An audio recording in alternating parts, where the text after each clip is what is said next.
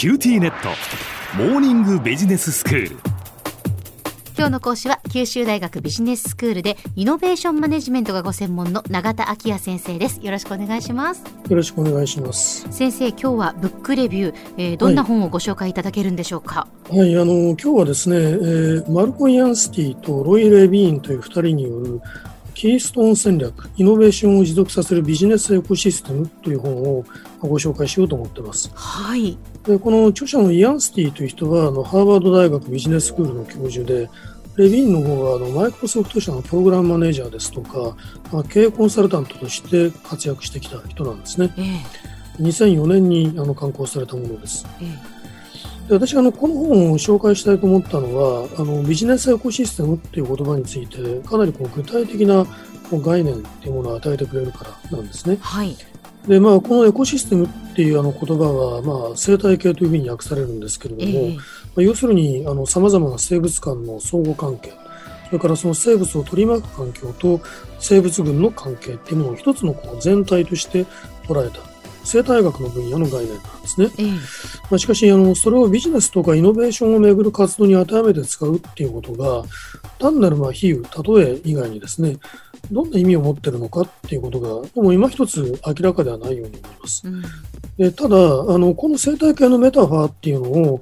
使うその実務家の背景的な問題意識の方は、はっきりしていると思います、うん、で。それはつまり、イノベーションっていうのは、一企業の単独の努力だけでは今日も実現できずにですね、多様なプレイヤーとの相互依存関係の中で成立するものなんだっていう、そういう認識があの際立ってきたということだと思いますね。え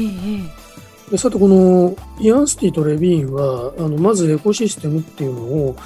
多数の緩やかに結びついた参加者たちが共同の発展と生き残りを目的として相互依存しているそういうまあシステムだっていうふうに定義するんですね。え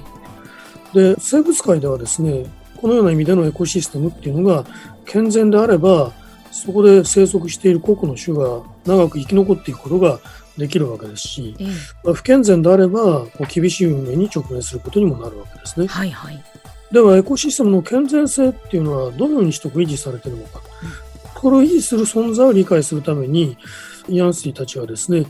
生態系の生態学からキーストーン種というもう一つの概念をまあ、借りてくるわけです。種ってのはまあ種って意味ですね、えー、キーストーンっていうのは単純にこう訳せば要石ってことになりますけれども、えー、生物界におけるキーストーン種っていうのは具体的にどういうものを言ってるかというと、例えばアメリカの北西部の太平洋沿岸にあるエコシステムではラッコという動物が、まあ、そのキーストン種に当たるんだというわけです。ええこのラッコっていうのはですね、人間を除くと唯一ウニを食べる生き物なんだそうです。はい、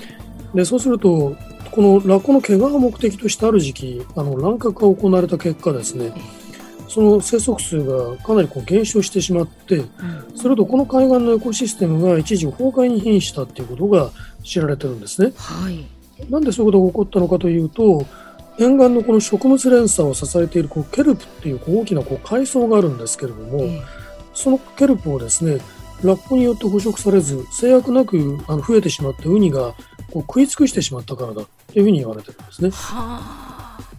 でまあ、あのこの意味で、まあ、いわゆるキーストーンっていうのはその生態系をの健全性を維持するような役割を担う大変重要なアクターだということになるわけですね。うんうん、でこれとまあよく似た役割をビジネスエコシステムの中で果たす企業が、えー、採用している実際の戦略のことを、まあ、著者たちはキーストーン戦略っていうふうに呼んでるわけです。でそれらの企業はあの何をしてるかというとまさにこうビジネスネットワークがいろいろこう工作してくるこのハブ中心ですね。この位置にこう位置を占めていて、で多数のこのニッチを創出するような基盤を提供しているしえー、そのエコシステムのメンバー同士を結びつける、その結びつき方を管理しており、結果としてエコシステムの多様性とか生産性を高めるような行動をとってるんだというふうに言ってるわけです。うんでまあ、この本の中であのキーストン戦略を具体的に説明するためにですね、まあ、あの著者たちは非常に多くの企業を事例として取り上げてるんですけれども、まあ、その一つはマイクロソフト社なんですね。はい、でこのマイクロソフトはあのコンピューティングエコシステムという、まあ、要するにコンピューター産業のエコシステムですね。この中でも極めて重要なハブとして位置づけられている。で、それはこの会社のネットワークに、まあ、数千ものハードウェア製造業者であるとか、まあ、ソフトウェア開発業者だとか、コンサルタントだとか、いろいろなファクターがこう結合している、そういうまあ結合体を形成しているからだっていうわけですね。はい。で、著者たちは、マイクロソフト社のエコシステムのキーストーンとしての重要性を図る尺度としてですね、Windows プラットフォームを利用して、ま、ソフトウェアを作っているその企業とか開発者の数がどれだけ多いかっていうことを指標として挙げてるわけです。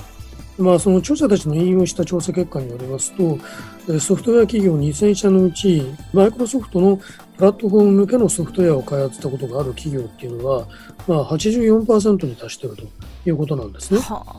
一方で、その、こういう影響力が大きいにもかかわらずですね、そのソフトウェア産業全体の中での売上高とか、従業員数に占めるマイクロソフト社の比率はそんなに大きなものではない。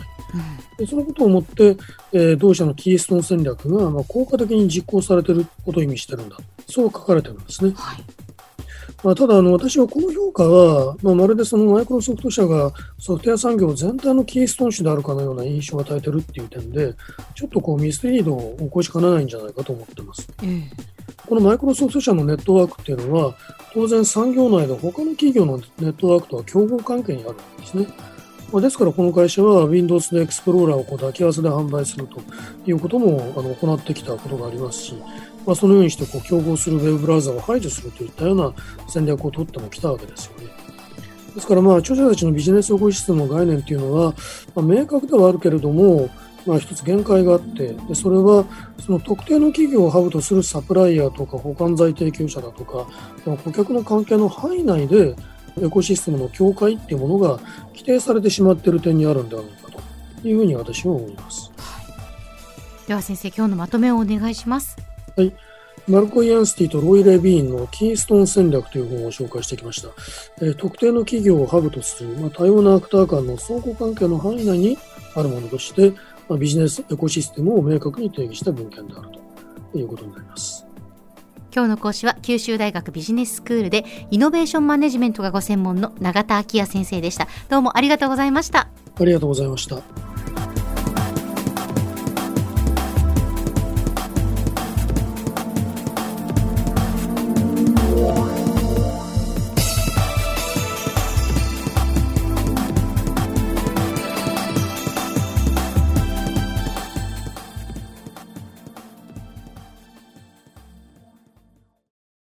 QTnet。光、塾オンライン学習になってどう？いいよ塾までの移動時間もないし。うでもパパ、送り迎えなくなった。って寂しがってたわよ。それに BBIQで授業の映像もスムーズだし。でもパパ寂しいって。じゃあ学校の送り迎えしてもらおう。それ甘えすぎ。オンライン学習を快適に。光は BBIQ